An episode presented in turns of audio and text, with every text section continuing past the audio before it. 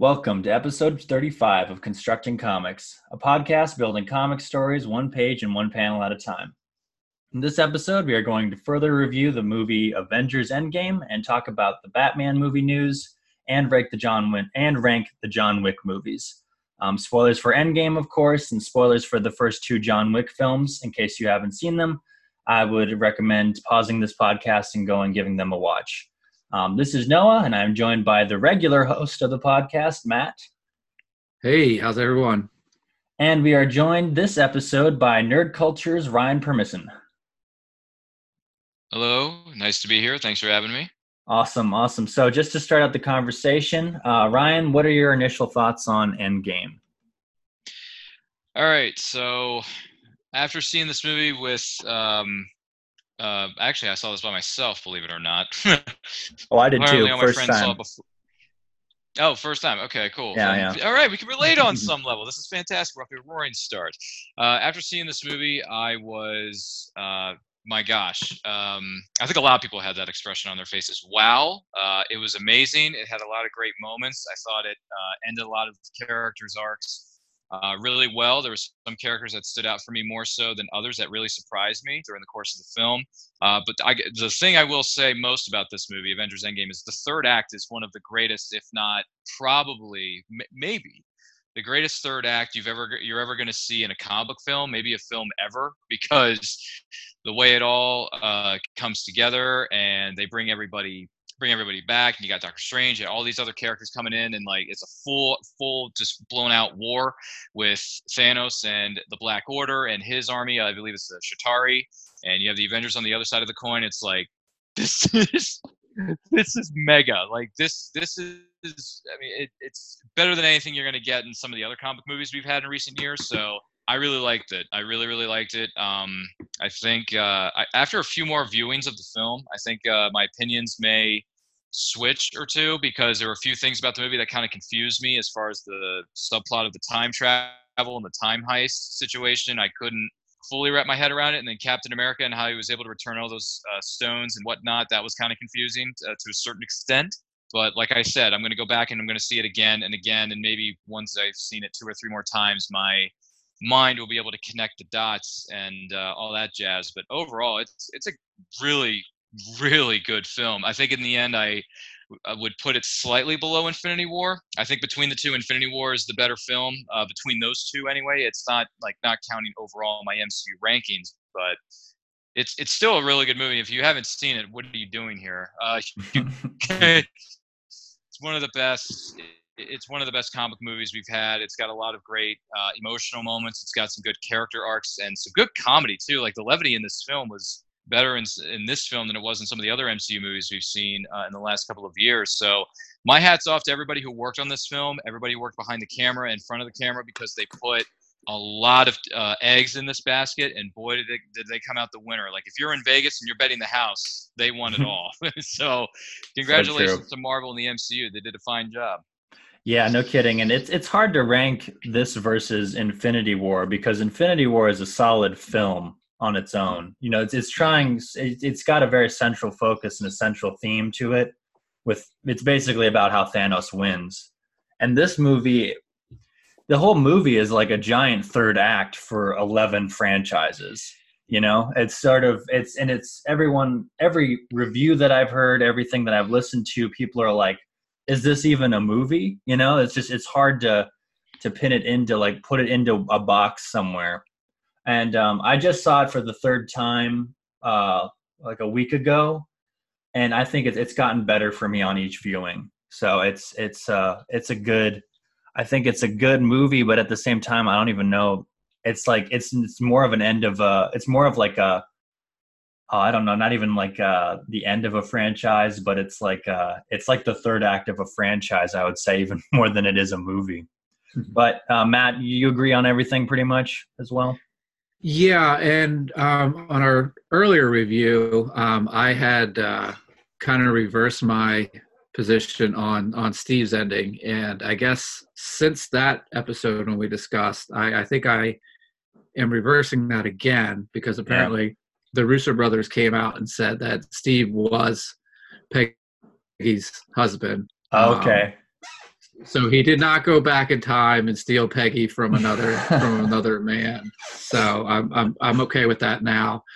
But I do have another concern though. Is it okay? So if Steve went back in time, he's eventually going to get to a point where uh, Captain America, the first Avenger, comes out. So that we have in that timeline, do we have two Captain Americas running around, and is Steve just going to be content to sit on the uh, the sideline and, and and not help out?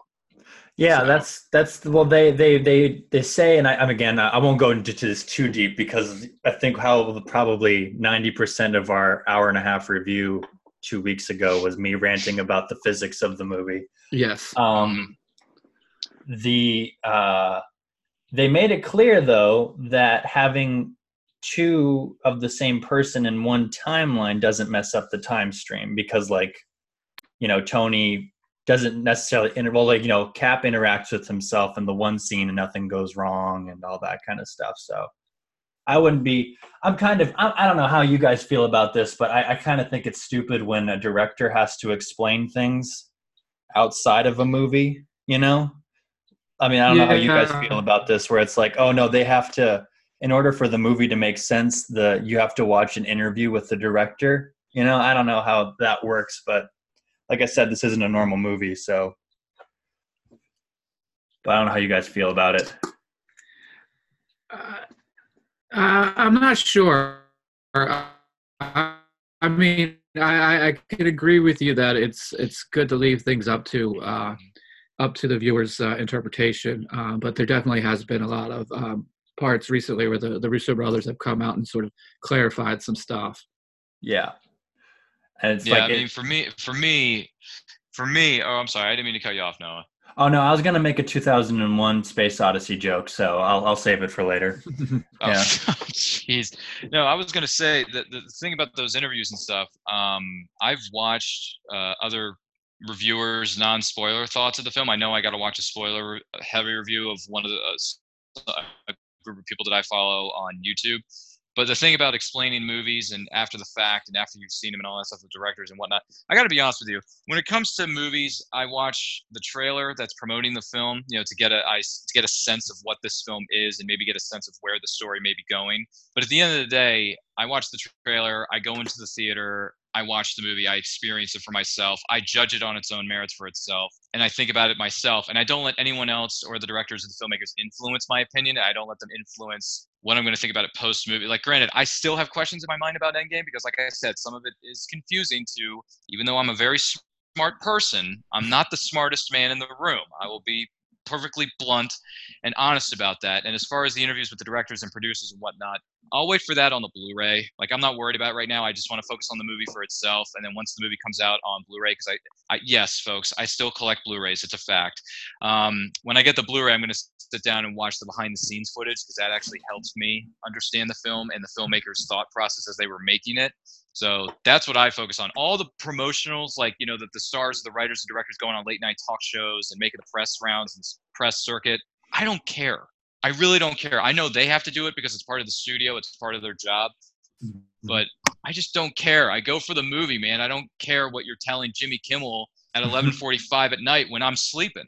I just don't care. I'm sorry, but that's just the way it is. You guys can do it and make your money because ABC loves you guys, but I don't care. That's a good way of going at it from the movies, but this will lead us into our next topic, which I think is the more serious of all the uh, grievances that this movie put towards, is that uh, a movie can be more, and this movie had a lot in it, but it could have had more in it. And by that I mean we could have when those portals open at the end, we could have seen a uh, helicarrier full of the agents of Shield come through um, but more importantly, we could have seen Daredevil, Punisher, Iron Fist, Power Man, and Jessica Jones all walk through those portals and kick some ass alongside the Avengers, but we never got it. So, thoughts, everyone? What would you guys have liked to have seen as far as interactions with those characters and the Avengers? Um, so for me, I definitely would have liked to have have, seen them. Um, I feel like so Strange was holding all of those people and bringing them forward, he would have had to have known about Daredevil. He would have had to have known about Punisher. And your back's against the wall and you know, just just just throw Frank out there and let him let him go wild. Like he that's that's that's that's all he wants, you know. And so for Frank to just show up there with his gun and just taking things, taking people out, that would have that would have been that would have been that would have been really cool. Well, give him some shield tech and stuff like that. Like give him some of the high-powered stuff that they don't give all the normal people, and uh, let him go to town on some Chitauri and uh, the Yeah. Black Order. That would have been awesome. Uh, would have loved to have seen uh, Iron Fist and uh, Luke Cage go back to back, brawling with some Chitauri, and then them. Uh, then uh, would have been great to uh, have um, uh, Misty Knight come in as well, since like her arm is like Stark tech and everything like that, and have some interactions with Falcon like they do in the comics. Mhm. Um, yeah, and of course Jessica Jones would have been awesome just to be. I think it'd be great to see her trade lines with people like Rocket Raccoon and um, and uh, all the other female characters um, in that one scene where they all team up, which is awesome. But it would have been way cooler if Jessica Jones was in that group as well. Um, what about you, Ryan? What do you think? Yeah, you know, I haven't. Um, full disclosure, I have not seen all the Marvel Netflix series. I mean, I know the characters, I know who they are. I basically know the, the setup, and I saw the Defenders. I just never saw Iron Fist season one or two. And plus, people tell me season one of Iron Fist is like one of the worst ever. But I, I I'm skipped ki- those two. kind of a yeah i don't know. I mean maybe i'll go back and watch them someday. I don't know. But anyway um as far as the marvel netflix heroes yeah that would have been nice. I mean i'm not losing sleep over it but then again it would have been nice to have seen especially I mean, charlie cox's daredevil i mean that guy gets Uh. i don't he gets a lot of credit but he needs to get more. Because him does. as daredevil is like one of my favorite character and character arcs in all of what they've been doing with the movies and the tv universe side of things. I love Daredevil. It's my favorite show of the series of the you know Marvel Netflix character series. Jessica Jones is right behind him in a close second. I would have liked to have seen how because she thinks everything's weird anyway. So it's like there's a talking raccoon. I need another drink. Like Yeah. something like that. Like her just coming in with a wine bo- bottle and just smashing people with it, or using her powers and just choking a guy to death or breaking somebody's neck, like you did, like she did with Kilgrave. I mean, like that yes. that to me would have been fun. And then Daredevil and Luke and then Luke Cage and Iron Fist back to back would have been cool. But Daredevil and Punisher back to back would have been nice. Oh, Or yeah. Daredevil and Luke Cage because those two are just fantastic and their interactions could be really cool. But yeah, would I've liked to have seen it? Yes, but I'm not really gonna lose sleep over it. But then again, you know, you can always stream it up in your mind and have it play out there. But uh, yeah, and the Agents of Shield, I've seen your show. Uh, I don't like it. Um, I don't care for it. So the Agents of Shield not being there, that doesn't bother me at all because to me they're like the lesser, not really to me anyway, not really valuable characters. I mean, I've seen a few seasons of the show, but not the most current ones. So I know I've missed out on a lot, but I don't want to watch it because I have enough on my plate. So Agents of Nada, no thank you. But the Marvel Netflix stars, yes. But then again, I'm not going to lose sleep over. But it would have been nice. But then again, it's a three-hour plus movie, so we got a big burger in this. I don't know if you can add more meat to that patty. I don't know. Yeah, I think um, I think it would have been more effective if they had added in the Netflix characters over like any of the ABC shows, like the Inhumans or Agents of Shield. I think actually people watch more of the Netflix stuff than they do of those, just because I see more of that online than I do of Agents of Shield stuff. And Yeah, they- um, yeah, and they opened the door because they they brought Jarvis from the the the Peggy Yeah. Carter uh, show. Um, so I mean, right. they weren't they weren't afraid to to to go into that TV TV No, world, but uh, it was it was the uh, I guess maybe corporate overlords um, at Netflix and um, Disney don't work as well as uh, corporate overlords at Disney and ABC do. So yeah, exactly. Yeah, um, I'm hoping uh, with uh, with like the Disney streaming stuff that maybe they start to integrate those characters more into the MCU. Because like in the first season of Daredevil and in the first season of every subsequent um, the season of uh, that that shared universe on Netflix, they they reference stuff from the Avengers. yeah, Like they reference like the attack on New York of the aliens, and they reference Thor and other kinds of things. Um, and um, from what I understand, so I haven't watched Iron Fist, of course, but a lot of it refer- um, they reference a lot of stuff from um, uh, Kamar-Taj and Doctor Strange and things like that. So Ah. yeah, so it's uh, yeah, so like I think yeah, I think I'm hoping with like yeah the Disney Plus stuff they'll they'll start to integrate those characters more into it. Okay, let's beat that dead horse no more. Um, let's talk about the big. Uh, let's talk about where this franchise is going to go next. Um, since like we just talked about the Disney Plus things, you know, there's been a lot of shows announced, but not so many movies confirmed to be on the slate. One of them, they they they showed they released a little bit of a, a like a, a letterhead almost of the all the titles that are going to come in this next phase. One of them, most excitingly, is uh, Fantastic Four. Um, but it looks like everything leads up to Spider-Man: Secret Wars. So um, predictions there. Uh, do you think we'll see an end credit scene in Far From Home that will uh, lead us down that path? Um, so I'm not sure if we will get that in the Far From Home. Um, and I'm interested to see if it's going to be a whole, if it's going to be the Beyonder, you know, putting I doubt the Beyonder is going to put a Coliseum in Central Park and have all the superheroes sort of wander into it and, and battle each other. Um, but I I don't think I don't think we'll get that in Far From Home. But that's because I have some other theories about Far From Home. Yeah, I've got some theories too, and uh, maybe we should talk about that after this. Uh, if we talk about Secret Wars, uh, Ryan, are you familiar at all with Secret Wars and like that event?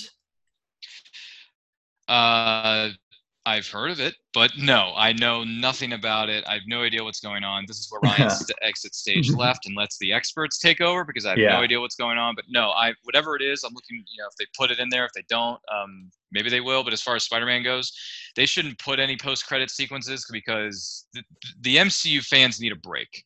I mean, okay. we just went through a very heavy load with Endgame. We're going to get a little bit more with Spider-Man: Far From Home because that takes place right after the events of Endgame, and that's mm-hmm. fine. But after Far From Home, give me give me like a two three year hiatus, man, because we've been through a lot as a fan uh, fan base. We've been through a lot as a movie going audience, and I think for me personally, I like I like the MCU, but I could also use a break as well because there's so many other franchises that are trying to make their name for themselves, you know, beat down some doors. And I would love to see what they're going to be doing. And then DC's doing their own thing with, you know, sep- was it standalone films, and that's fine. So, do I think we're going to get something in Far From Home? Probably not. But then again, it's Marvel. They can pull the rug right underneath us and say, "Hey, remember when you thought it was all over with Endgame? We're going to give you a break." Uh, no, we're not. Here's the next phase. Here's what we're going to be doing. Please enjoy this uh, appetizer as you wait for the next fifty thousand movies that we're going to shove down your collective throats. yeah. I think that's a good that's a good opinion. I agree completely. Uh, especially also to give Star Wars a chance in December. Uh, you know, like uh, you know, I think we'd uh, maybe it'd be good to chill out on um, Marvel stuff so that like you know you can give Star Wars a you can give their other big Disney's other big action franchise uh, a little room to have rumors around it and everything. Um, so Matt, what are your theories about uh, Far From Home? So so I th- I think that I've read that Mysterio is claiming that he has been pulled through the the multiverse, yeah, uh, to Earth, and I don't think that that's true. Same. And I actually don't think that the in the trailer the the Nick Fury that we see that uh, you know sets up the sort of the meeting with with Spider Man. I don't think that's Nick Fury. I think that's the Chameleon. Oh, I think yes. I think the chameleon and Mysterio are working together. And so like all you guys see all these people that aren't really those people. It's just the chameleon uh working with Mysterio to sort of manipulate Spider-Man into to doing these things. Oh, I pray to God that you're right because that will be the best Spider-Man movie ever if that's the case. Yeah, I was hoping. I, I, I'm I'm pretty sure that you know Mysterio is going to be end up being the secret villain. I'm curious as to his motives, why he wants to pretend that there's a multiverse and everything like that, and what he wants to get out of it. Um, I love Mysterio as a character. I've always think he's sort of one of the more mm-hmm. underrated Spider-Man villains. But I'm I, I agree with you, and especially with how Homecoming had that great twist in the middle. Yeah. Um, I think they're going to try to go for something similar. But Ryan, what are your uh, thoughts on the Far From Home trailer? Well, uh, wow. I think some of the your fans of your podcast may hate me for this. Uh, I haven't watched any of the trailers for Far From Home because I know that there were a lot of spoilers, especially in the very first one, which came out. The trailer was released long before Endgame came out, and I'm like, I don't want to know that. I don't want to know what's going on because I want to see Endgame for what it is, and then worry about Spider-Man being Far From Home later. So I haven't watched any of the marketing materials. I don't want to know anything. I want to go in clear cut, cold. I just want to see the movie for the movie and not most of the time I'll watch a trailer before I decide if I'm going to see a movie or not. But with Spider-Man, it's like it's MCU. You kind of have to see it if you're an MCU fan. So, and plus it takes place right after Endgame. So I want to know how this is going to affect Peter Parker going forward. I want to see how it's going to affect the other characters in this movie, whoever they may be. I know Mysterio's in it. Jake Gyllenhaal, thanks for spoiling that on Instagram. Um, and a few of the other characters in the Spider-Man lore are going to be featured in it. By the way, the whole theory about if Chameleon's pulling some strings, please do because I want to see new villains on the screen. I want to see something we've never seen before in a Spider-Man movie. I want to see Spider-Man push to his limits and then some. Mysterio being in there. I mean, I remember him from the animated series in '94. What up, Fox Kids fans? Uh, I remember oh, yeah. Chameleon from '94. What up, kids? So I know who you're talking about. I know these villains. I know them well. But man, that'd be cool if Chameleon and Mysterio were pulling some strings. But yeah, um, I haven't watched any marketing material, so I'm just gonna see the movies like everyone else. Good for you, man. Good for you, man. What a Ryan bringing us down, being the the punk bad boy of the the geek world on this podcast, and Matt and I are playing it safe, man. Um, so that's that's a good idea. Yeah, I, I, wish I could go into superhero films like that, but I'm going to enjoy them no matter what I find out. So I, am like, oh, spoil it all for myself. Um, speaking of spoiling it all for myself, um, let's talk about uh, the newest news that is shaking uh, pop culture and geekdom, and that is Robert Pattinson um, announced as the potential next Batman, and Matt Reeves the Batman. So, uh, what are your opinions on this? I'll start with you, Ryan. All right. Uh, we actually, and we can talk more about this later. We did shoot a uh, video on our my, our side of the fence with Nerd Culture, a short video talking about this news. But I'll just kind of go on with what I with what I said with that. Yeah, that's fine. Um, Pattinson playing uh, Dark Knight. Uh, my first choice? Heck no. Uh, would he be my second choice? No. But you know what? This guy's done a lot uh, for himself in the indie film circuit. I know he's grown a lot as an actor. I know he's matured a lot in his age. He's done a lot of different films and a lot of different directors with a lot of different projects. So I need to sit down, watch some of those films to get a better idea of who he is now as an actor, and not just based my opinion solely on the fact that he used to sparkle as a little as a teenager uh, to a uh, you know to a love interest to a young girl named Bella Swan in a pathetic franchise known as Twilight. Um, so am I excited by this? No, not really. I'm right now. I'd say I'm 75 against, 25 for. Just because I saw you, Robert, in a film called Remember Me that came out in 2010 with Emilie de Ravin of the TV series known as Lost. Good film. You showed some dramatic chops. Not a lot, but you showed some.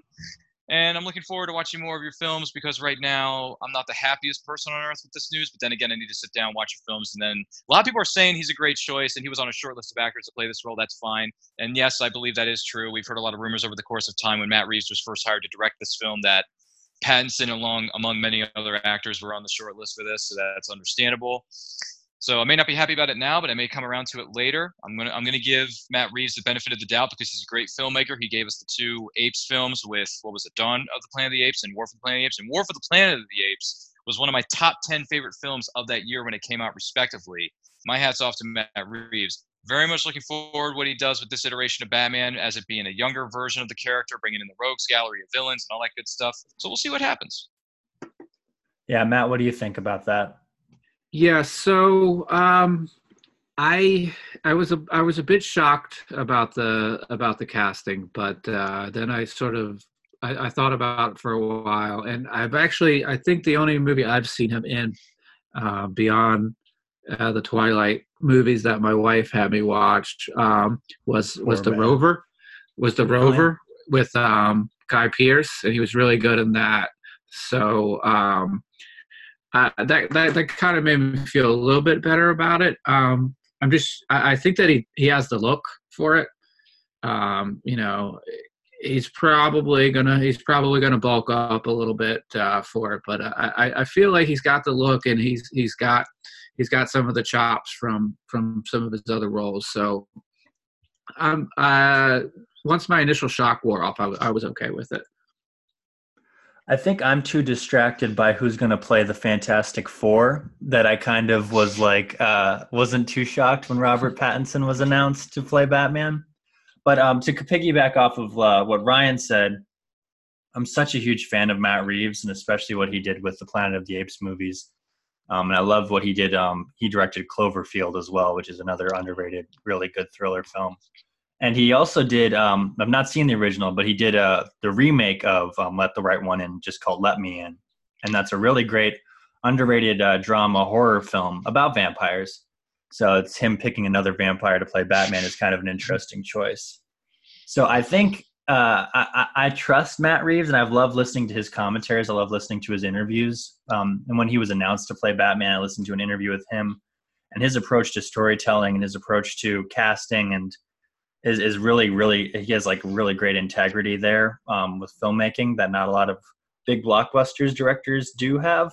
And he comes from a a really good school of like writing stories. Um, you know he comes from the like the jj abrams joss whedon sort of generation of writing stories. So he's going to be he's got a really great cool um, you know storytelling style. Uh, but i think maybe even better than a lot of his contemporaries because he knows how to uh, keep a consistent tone across his stories as well. So I'm, I, love Matt Reeves. I could talk about him all the, the, whole podcast. So I sort of trust anything that he decides is best. Um, also, it came down to I know the two that they were really considering were Nicholas Hoult and Robert Pattinson, and I like Nicholas Hoult more as an actor, but he doesn't have the Batman chin like Robert Pattinson is. So to piggyback off of what Matt said, I was really happy that they picked Robert Pattinson because his chin will look better in the Batman mask than uh, Nicholas Hoult's will. Mm-hmm. So, um, and I've not seen. I think the only two movies I've seen Robert Pattinson in is um, Harry Potter, Goblet of Fire, and um, Lost City of Z. And uh, he was good in Lost City of Z, and he's great in Goblet of Fire. So I really have nothing against him. So, and I, I mean, like, I've not seen a Twilight film, so I don't really have a, a fair judgment of that movie um, or that franchise. Uh, I know it's it's it's uh, crapped on enough, so I won't crap on it anymore. But I, I, I'm excited to see what he'll do. More excited though, however, to see uh, who they're going to cast as the villains um, in this movie, and to see how Robert Pattinson, if he if he is Batman, because the the deal hasn't gone through yet to officiate to officially make him Batman. Um, so I'm excited to see what will happen uh, with the villains actually more than I am with Batman because I think Batman's only as good as the actor playing his villain. And I think that's something that's been consistent from Adam West as Batman. You know, like like everything like everything has gone into like way more importantly who's playing the villains than who's playing Batman. So um, unless you guys want to talk more about Robert Pattinson, being Batman, I think we should talk about the villains. Um, so there are two actors on social media that are pushing to play villains in the new The Batman movie. And uh, one of them, who is a really who has a really big push, and he's really trying to get in with Warner Brothers, and it's Josh Gad. He really wants to play the Penguin. And um, Warner Brothers has, I think, has shown interest in casting him, but Matt Reeves has not made any comments as to who the villain is going to be in the Batman. Um, but then the next person that has made a big uh, social media campaign to play the Riddler in the movie is uh, Sebastian Stan, the Winter Soldier. So, uh, what do you guys think about uh, those two? Uh, Ryan, we'll start with you.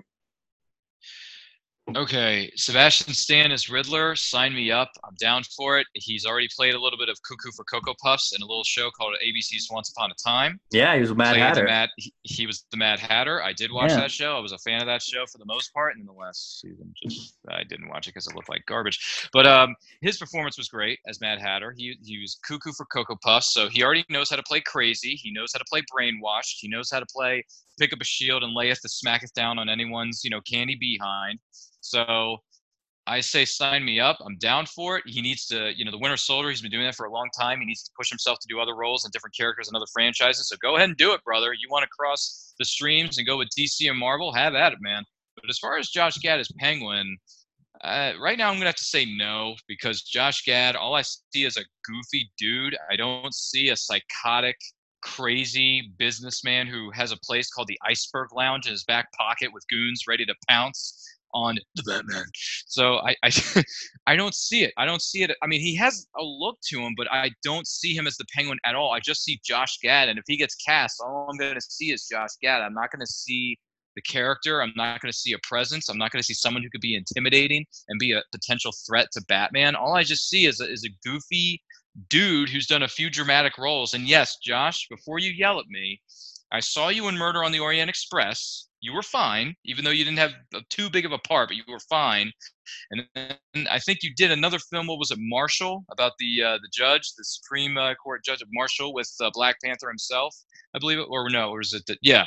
So he was in that. I haven't seen it yet, but I heard that film was good. Uh, Chadwick Boseman plays uh, Marshall, I believe, in that. So I need to watch that to see how more of his dramatic chops are. But right now, all I see is a comedic actor. And plus, Josh, you being in Frozen and Frozen 2 and your spin off movies centered on Frozen isn't doing you any favors in my book, pal.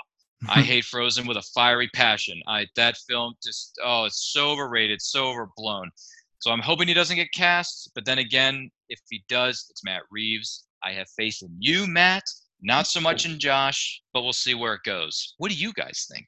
Well, Batman is just you know it's always been controversial. Whoever plays anybody in Batman. Oh yeah, you know, very true. Yeah, People So- hated the fact that Michael Keaton played Batman. Exactly. Yeah. No one thought anyone. Every every iteration of Batman has come with its own controversy about anybody Criticism. playing anyone. So, you know, them casting someone like Josh Gad, which you know, well, he looks the part, of course, and you know, but he wouldn't be anyone's first pick to play the Penguin, and neither would Danny DeVito. You know, that kind of thing, or anything like that to play the Penguin, or uh, of course, you know the big one being Heath Ledger. No one would want to would have wanted to cast him as the Joker. So, um, I think, but I think that there's a hubris in most actors who sort of are like throw their hat in for every Batman villain because Heath Ledger played the Joker, where they're like, no one saw him giving such a great performance. So I kind of almost feel like some actors throw their hat in just so that they can feel like they're in the same boat as Heath Ledger, and uh, who arguably gave like the greatest performance in a movie ever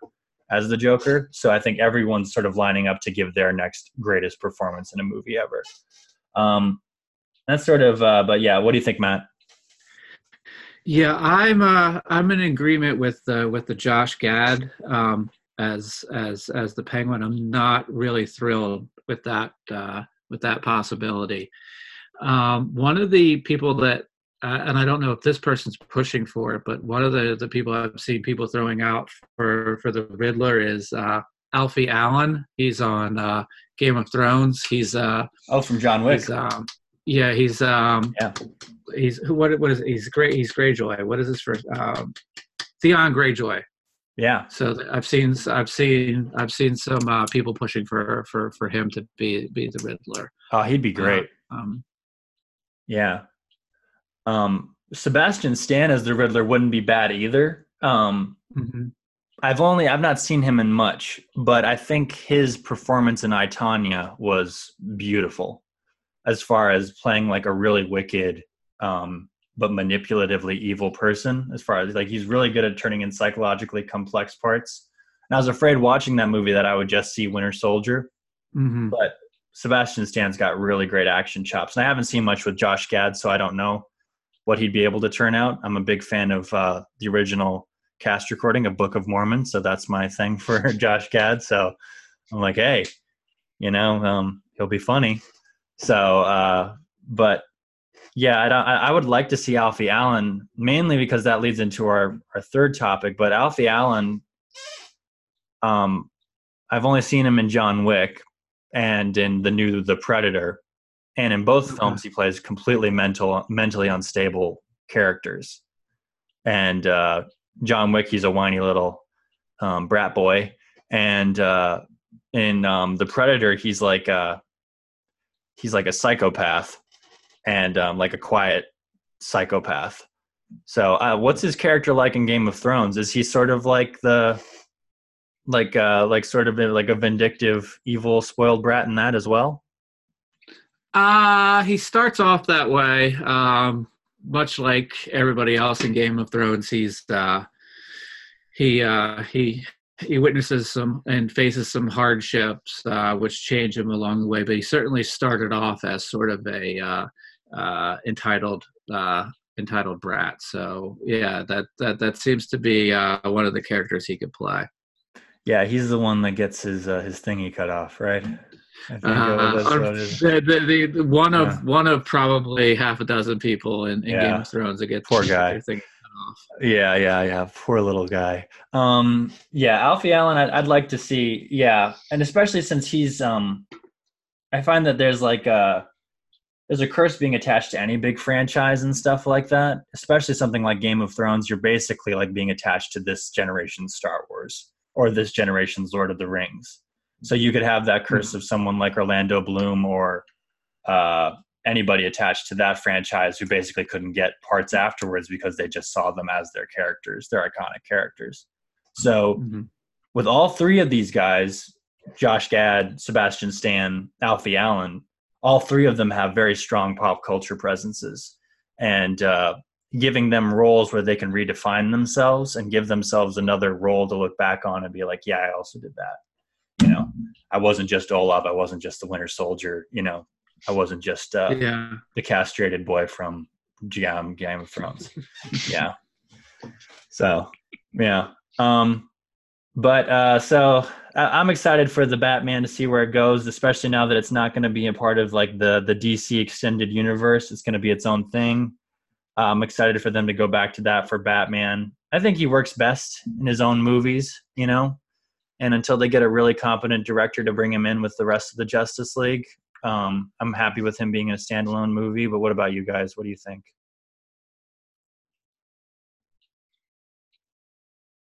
Um, I, I I'm sorry, I, I zoned out there for a oh, second. okay. But, um, Brian, why don't you why don't you go there? Sure. Yeah, no problem. Um, with yeah, with Batman being his own thing for sure, that's fine. Um, I'm one of the few who actually championed and was still on board with the DC cinematic. That's I call it the DC cinematic universe because DCEU is just it's a terrible name. It's, just, yeah. it's terrible. It's terrible.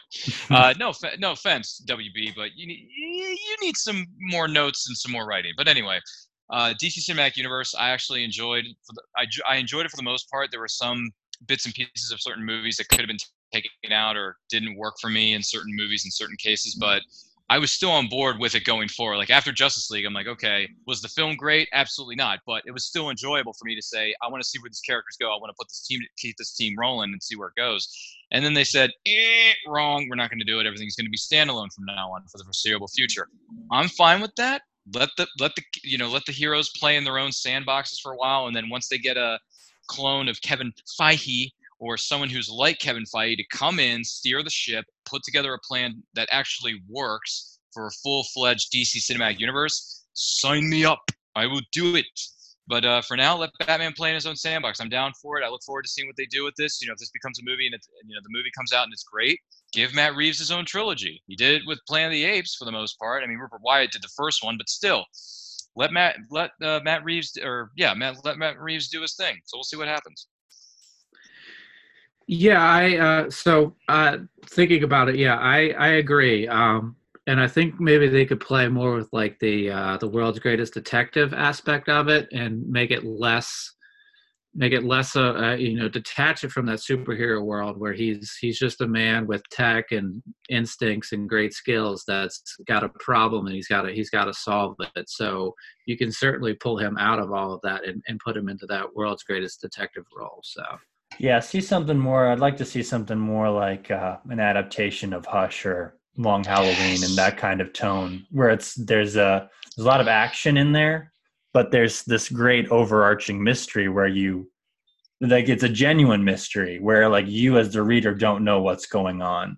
Um, i think more like of the long halloween because that book uh, that book is so much like that that book i remember reading it and having no idea who to expect to be the killer in the end um, and that's something that i would love to see in a batman movie and i think if someone's going to do it it would be matt reeves to do something smart like that all right let's talk about um, alfie allen's uh, next most iconic role, and that's as uh, Iosef in uh, John Wick, the first one, and let's talk about the John Wick movies in general. My favorite film franchise currently is John Wick, and both of you guys know that just from Ryan. You know my social media. Matt, you're my friend. You know all the. Like, you've gone to conventions with me, and you've seen me spend loads of money on John Wick merchandise in whatever way I can possibly find it. Um, and your sketchbook. And my sketchbook and my my drawings in general. You know, large percentage of it is John Wick. Um, and then of course I have yeah my I have two of my commissions that I've asked from artists are John Wick. So I, I love oh, I love geez. the character, love the world. I have since I first saw the first one almost now five years ago. Um, I've just been invested and uh, love the movies, read the comic book series, you know, listen to the soundtracks, uh, just eat up whatever material I can find on these these films.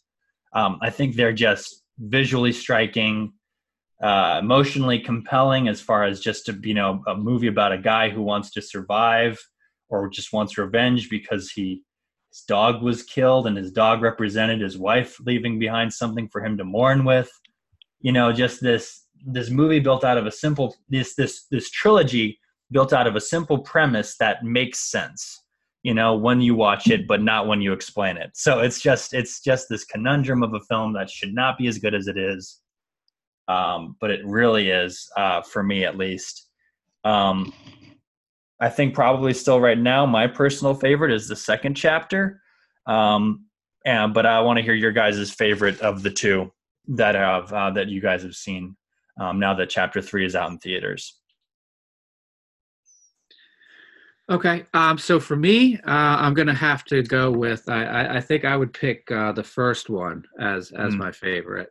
Um, just sort of, uh, it's a it's it's a you know it's a straight almost a straightforward revenge story. Um, and I, I, felt like the second one got a little bit bogged down a little bit with the with the hotel and uh, where you you, you know uh, you you couldn't take out hits while you were there. Um, uh, so I mean that that stuff was good, but it's just sort of and they probably needed to do it for a sequel. They needed to expand the story, but I just sort of I just enjoyed the first one more. Yeah, the second and I would say now having seen the third one are very much so uh like split into thirds. Um, whereas the first one is, like you said, a very straightforward story. It introduces you to a little bit of this continental universe, mm-hmm. um, but you get you still get like the main emotional, uh, like you know, story driving the plot. Whereas I would say the second movie, and especially now the third movie, a lot of what's driving the plot is building this world out um, and then you i think the emotions are still primary but like a large secondary is filling this universe with more detail. Um, so yeah I, I think yeah so i think yeah your your uh, your your your your point about it being a lot more complex is is is, is a completely valid one. Um, ryan what are your favorite ones Man, if I had known you were this big of a fan of John Wick, you should have joined us at Awesome Con. There was this guy dressed up as John Wick, and he looked like I know, I like saw that. Of, yeah, did you see that? Because so he was like jealous. a clone of Keanu. I'm like, yeah. Geez, this guy has the suit. He has the stuffed animal puppy. He's got. Maybe wish I had only gone more than one day. I was so uh, so jealous that you guys met that guy. Yeah. Yeah, uh, yeah. We had a good conversation with uh, with him and his girlfriend. It was it was insane. They were wonderful people. But anyway, uh, aside from that, because I could talk about Awesome Con all day. Um, the John Wick movies, my favorite is uh, 100% uh, John Wick Chapter 2. Because the first one back in 2014, I saw it with a group, with a small group of my friends, and I liked it. I walked out of the theater liking it, but I didn't love it like a lot of people did. A lot of people said it was great, humongous, five stars, one of the best action films I've ever seen in their lives. And I'm like, I don't know if I go that far. It's a good movie, but it's not necessarily great. But then I it took me a long it took me until a few months ago i actually finally saw chapter two. I know folks i'm late to a lot of these parties i humbly apologize but i did catch up okay? So don't don't throw me under the bus just yet. Chapter two i watched it on DVD i absolutely thoroughly thoroughly enjoyed it. I loved it so much. I liked the colors and the neon lights and the settings and the darkness and the grittiness and the vibes and the, the catacombs underneath the of Rome, and everyone telling Wick how to put his suit on, how to put the weapons in his pockets, and then the guy turns to him and says, "Do enjoy your party." I mean, it's like this is this is what I want, man. Why did you? I, I love it. it. It was like 31 flavors rolled into one. It was a great meal, great ice cream, great dessert. However you want to, whatever kind of metaphors you want to throw in for good measure. I love Chapter Two so much that after I rented it on DVD, I went out the next day and bought it on Blu-ray. Son, that's how much I love John Wick Part Two.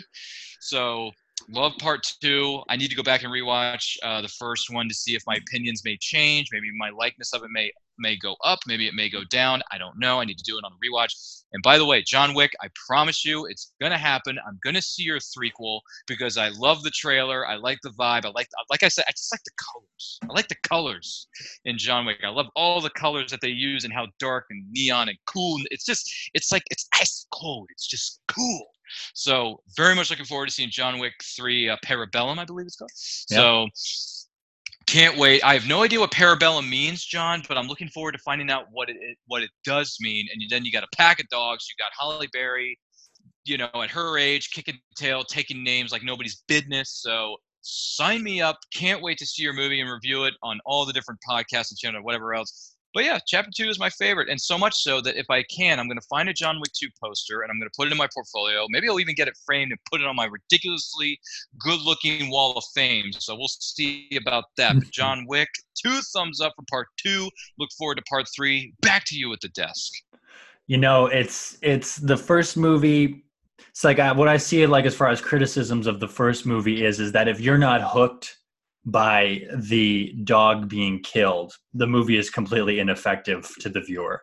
You know, like if you are like if you're not grabbed and like motive, like if you don't feel the anger that uh of John Wick in that moment, like then like everything after that will seem as lame as as possibly can be is sort of what I find to be the main criticisms.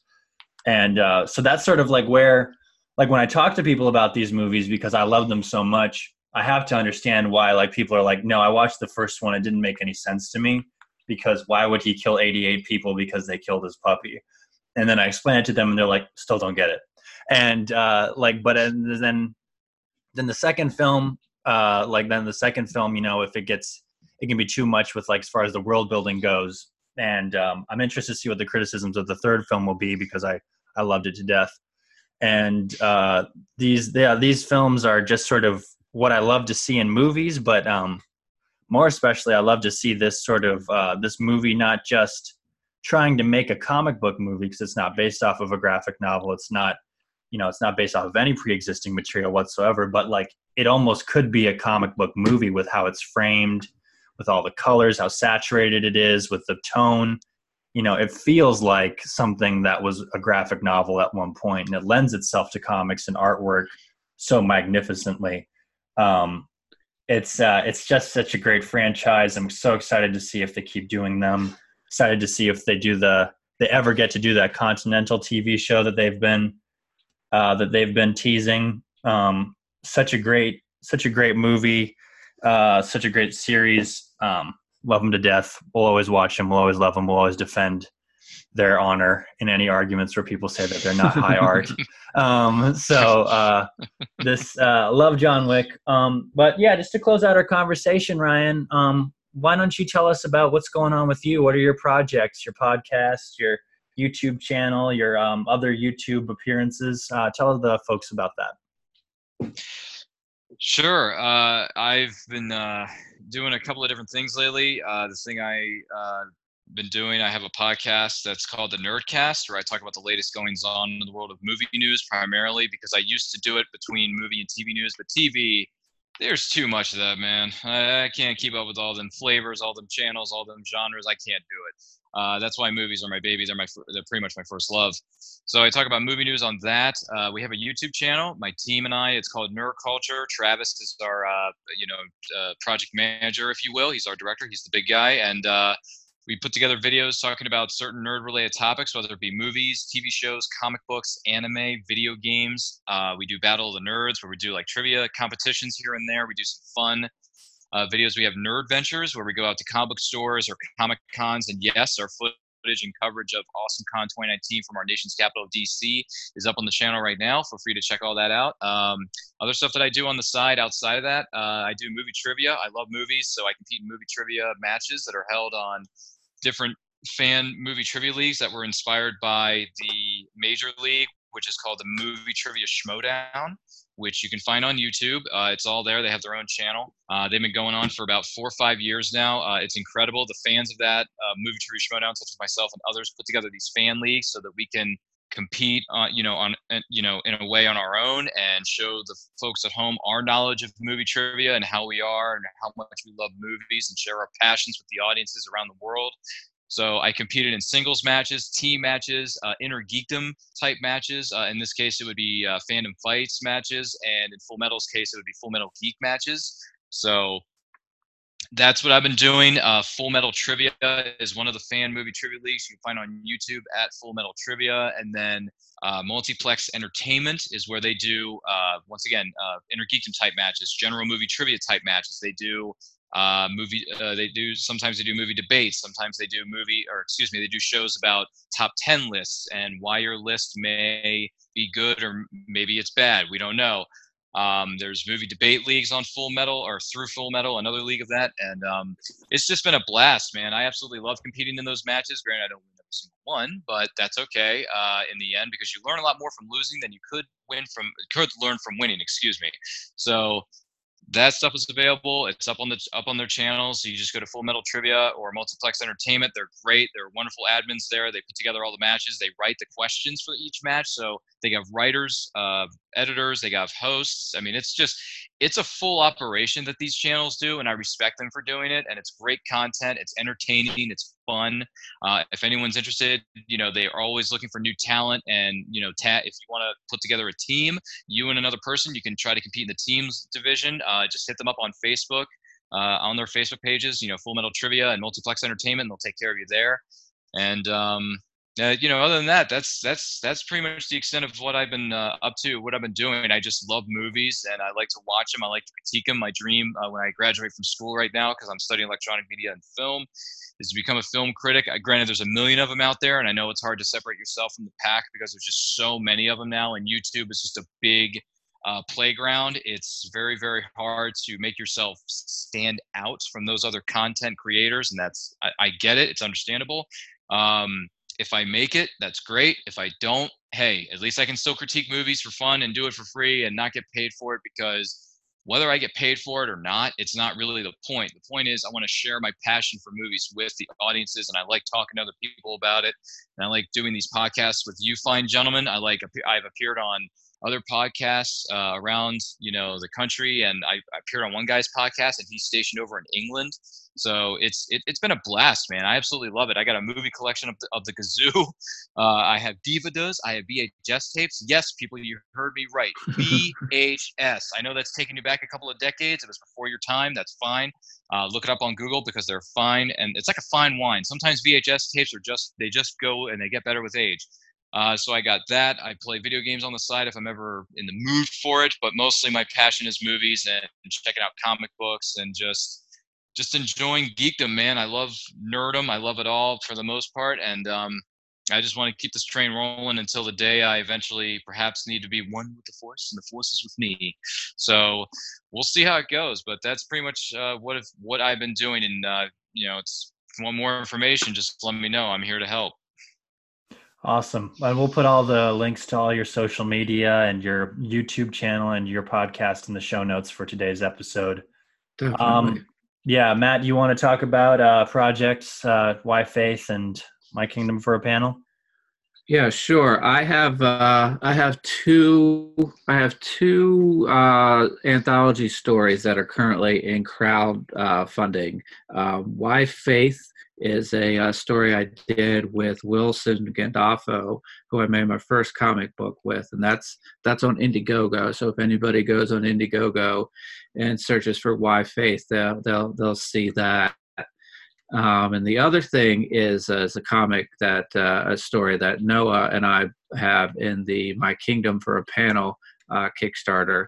Um, Noah had the idea, he had the plot for a story called wherefore art you i'm sorry wherefore are you and it's basically we've been we've been kicking a few uh, sort of motifs around uh, shakespeare in space shakespeare with mechs um, and that's on that's on kickstarter right now um, so if you go on Kickstarter and you search for My Kingdom for a panel, you'll see those. And those uh, those uh, both of those campaigns are about at the halfway point, so they they they could use uh, they could use some attention.